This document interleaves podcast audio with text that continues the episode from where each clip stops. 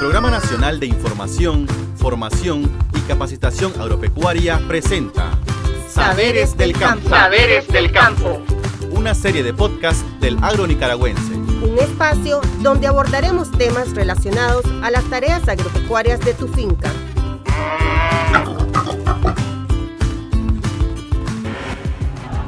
Bienvenidos a este episodio de Saberes del Campo, el podcast del agro nicaragüense, creado en el marco del Programa Nacional de Información, Formación y Capacitación Agropecuaria. Con ustedes, Luis Reyes y Natalia González. Hoy tenemos un tema de mucha importancia para las familias de nuestro país, por los beneficios en la alimentación nutritiva y su impacto positivo en la economía familiar. Nos estamos refiriendo a la agricultura urbana, un tema que pretende llenar las expectativas fundamentalmente de aquellas familias que, a pesar de vivir en las ciudades o sus alrededores, quieren establecer cultivos y criar animales en pequeños espacios. Casi un quince por ciento de los alimentos que hay en todo el mundo proviene de la agricultura urbana.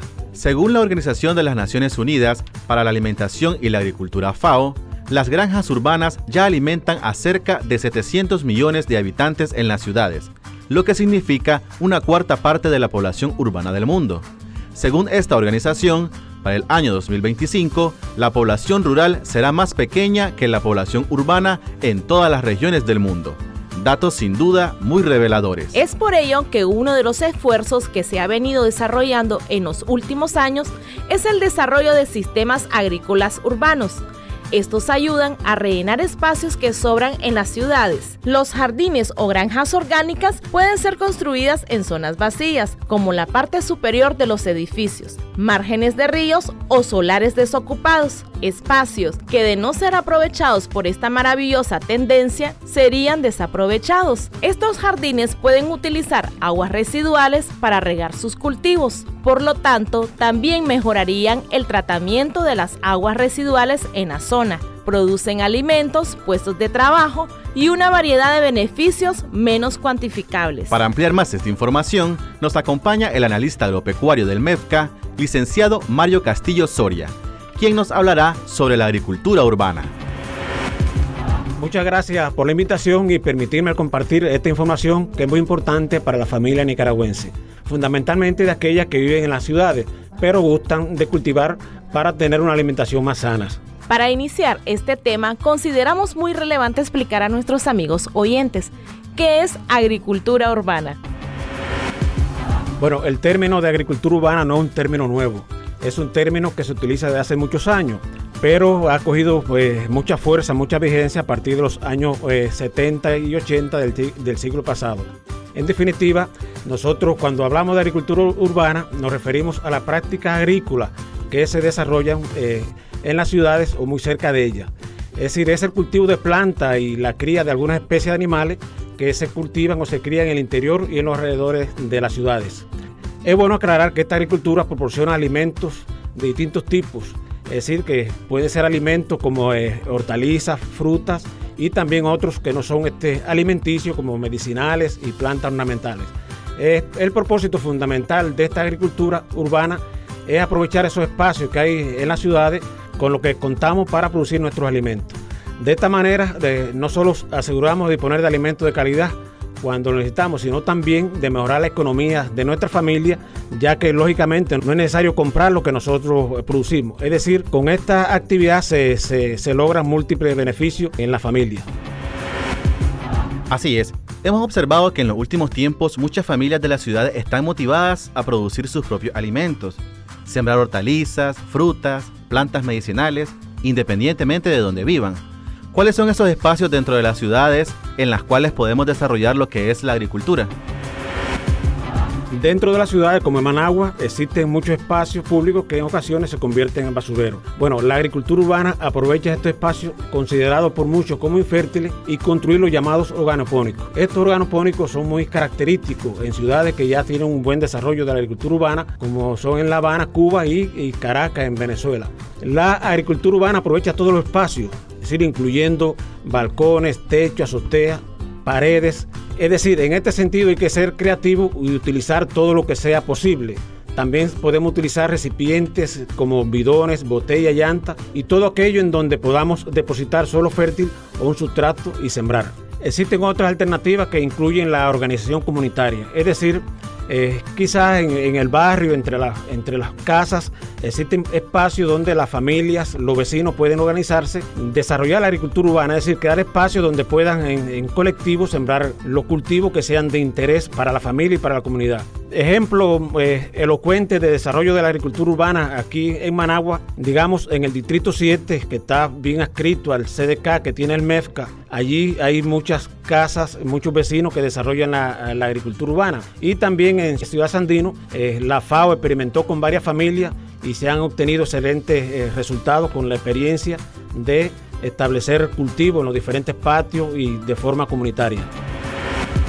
Díganos, licenciado, para despertar el interés para el ciudadano, ¿qué ventajas tendría desarrollar la agricultura urbana? Es muy bueno que las personas conozcan que cuando nosotros, eh, digamos, sembramos en estos pequeños espacios, eh, obtenemos los siguientes beneficios. En primer lugar, bueno, obtención de alimentos frescos y sanos que contribuyen a una alimentación eh, más nutritiva. Digamos que garantiza la seguridad alimentaria, porque la familia, la propia familia eh, produce lo que ellos necesitan. Reduce el uso de energía, porque bueno, ya no hay que utilizar tantos recursos, mover, digamos, hortalizas, vegetales. Eh, también, bueno, la creación de puestos de trabajo. En, digamos, ahí hay muchos ejemplos de Venezuela y en Cuba, donde la agricultura da empleo a muchas personas, la agricultura urbana. La obtención de alimentos sin el uso de, de, de productos químicos, porque la agricultura urbana se basa en, la, en una producción agroecológica sin utilizar ningún compuesto que, que afecte la salud de las de la personas. Contribuye a enverdecer las ciudades, es decir, aquellos espacios que, que no son verdes, que no tienen, que no están bien este, utilizados, contribuye a que, a que cambien de, en su color. Consigue que no solo la familia, sino los vecinos y las distintas comunidades se unan y trabajen en equipo para llevar a cabo sus huertos urbanos. Embellece el paisaje urbano, digamos que embellece el paisaje urbano porque hay muchos espacios que son basureros, que dan, tienen una mala impresión al, al observarlo, pero cuando nosotros establecemos cultivos ya cambian, cambian el paisaje. Beneficio económico al disminuir la adquisición de, de bienes para nuestra alimentación, es decir, ya la familia no tiene que comprar esos productos de que ella misma en su patio está estableciendo. Favorece la salud mental de las personas que lo realizan. ¿Por qué? Porque estos espacios eh, se convierten incluso en espacios de relajación mental, de, de eliminar el estrés de la familia y contribuye a una sociedad más consciente y sostenible. Bueno, con relación a este tema, llama la atención que hay personas que tienen, digamos, su patio bastante amplio, pero este patio está embaldosado, es decir, que no tienen suelo. ¿Cómo pueden hacer ellos para que puedan sembrar de una u otra forma eh, y tener pues lo que es agricultura urbana en su, en su patio? Bueno, sí, cuando las familias, digamos, su patio realmente lo tiene todo con cemento, está embaldosado, bueno, hay que buscar una solución. En este caso, la solución es sembrar en recipientes. Y nosotros en casa a diario desechamos botellas, bidones, llantas, las cuales con un buen sustrato o suelo fértil la podemos utilizar para sembrar los cultivos. También se puede utilizar las maceteras de, de jardinería, los sacos, hacer camas orgánicas e incluso se pueden realizar eh, reciclando material que usualmente eh, nosotros en las casas consideramos como basura. Lo fundamental en este sentido cuando estamos seleccionando recipientes es que tenga de, de unos veinticinco a treinta centímetros de profundidad, es decir, que se puedan desarrollar las raíces. Y si, bueno, si son más profundos, todavía mejor. Un dato muy interesante y que, que quizá llame la atención de la familia. De forma general no se conoce, digamos, que en un metro cuadrado de, de superficie nosotros podemos sembrar unas ochenta plantas de cebolla. Y en este mismo metro cuadrado podemos sembrar, digamos, cien de rábano. Y que, eh, digamos, algo curioso, que con tres llantas bien preparadas y sembradas, digamos, con hierba buena es suficiente para, para la familia.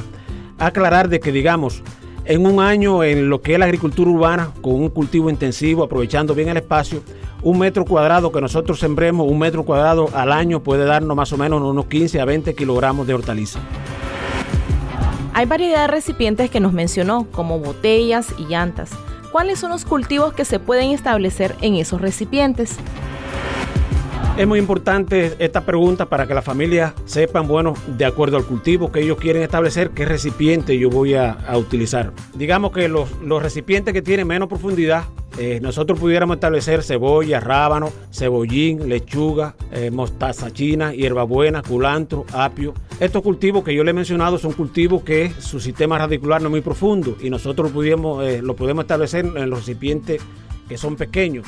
Pero bueno, ya cuando contamos con recipientes más grandes, nosotros podemos establecer, digamos, otros cultivos que son muy importantes y muy nutritivos, como chiltoma, tomate, berenjena, pepino, pipián, ayotes, plantas medicinales, incluso eh, cultivos más grandes todavía como eh, camote, yuca, caña, papaya. Es decir, la familia que tenga espacio para cultivar en recipiente, con un trabajo familiar de padre, hijo, es decir, todo en, en casa, se pueden producir la mayoría de los vegetales que nosotros necesitamos para nuestro consumo.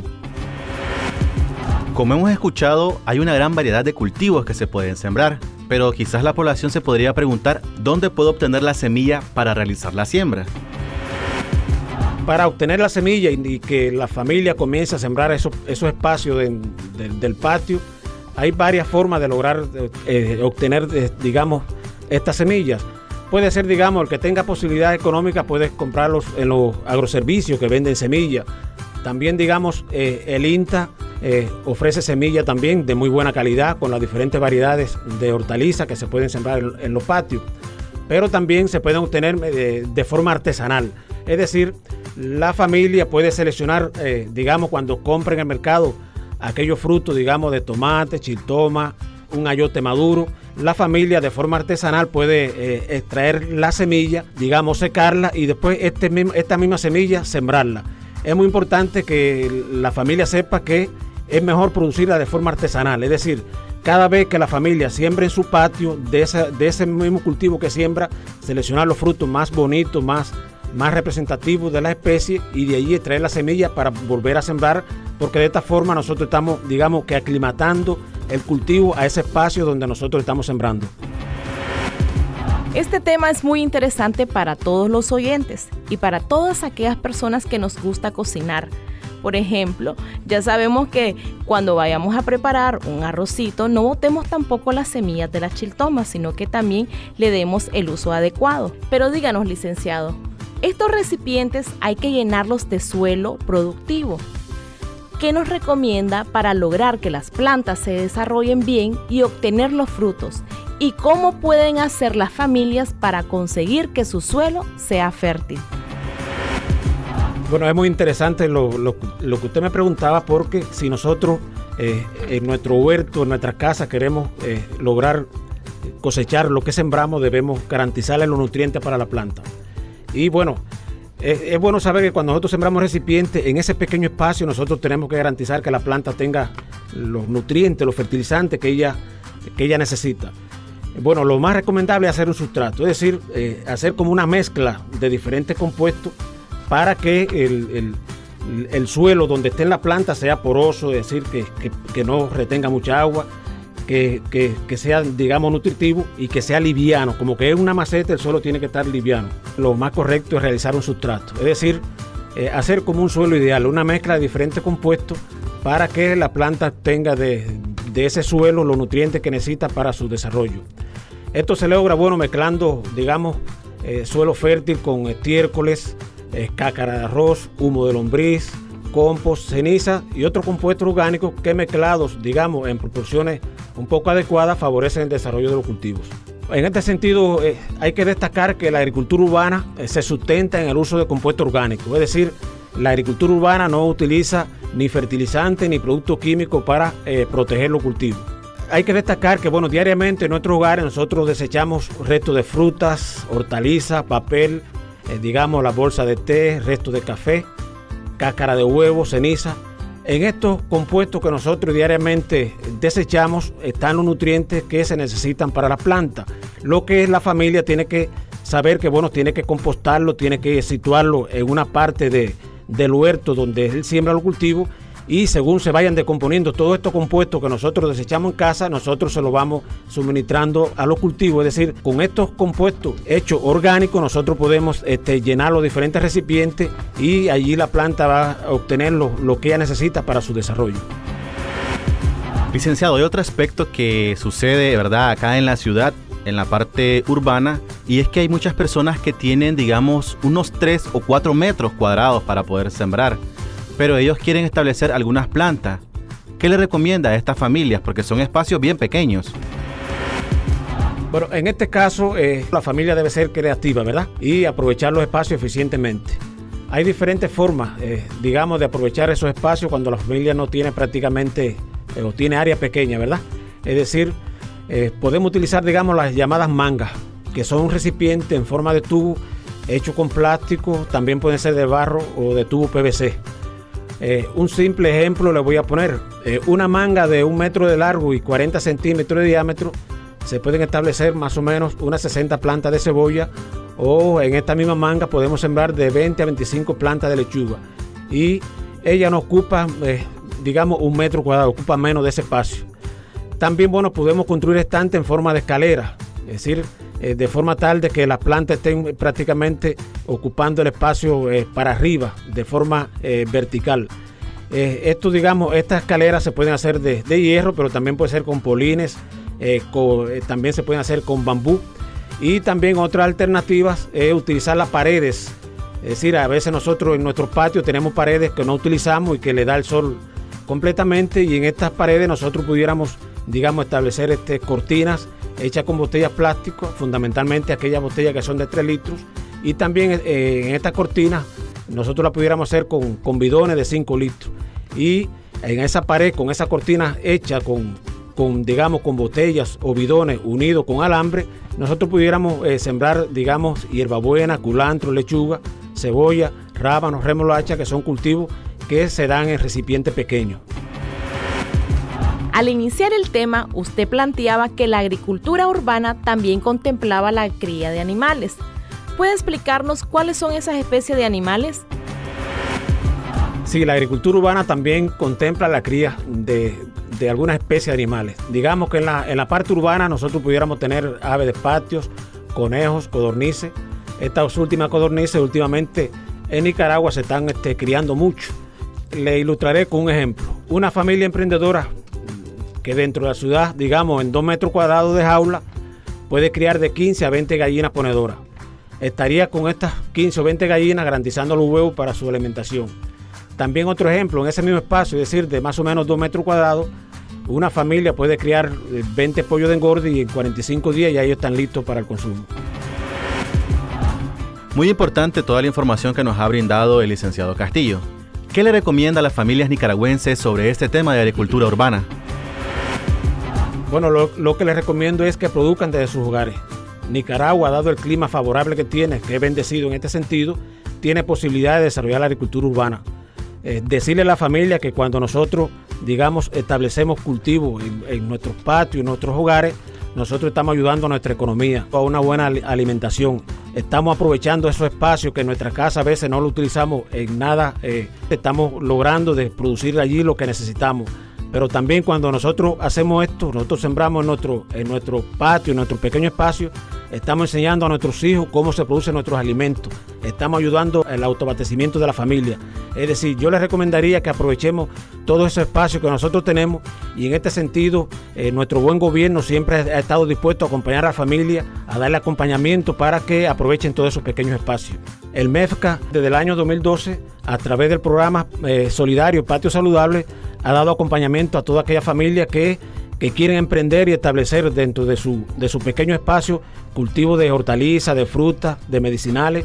Es decir, eh, toda aquella familia que en Nicaragua quiere establecer cultivo y que vive en, so, en zona urbana, en esos pequeños espacios, el M E F C A está siempre en la disposición con sus técnicos de acompañar a esta familia. Agradecemos al especialista del M E F C A, licenciado Mario Castillo Soria, por tantos consejos muy valiosos para nuestra familia. Recuerden que debemos aprovechar todos los espacios que tenemos en los patios de nuestra casa para establecer plantas de hortalizas, frutales y medicinales.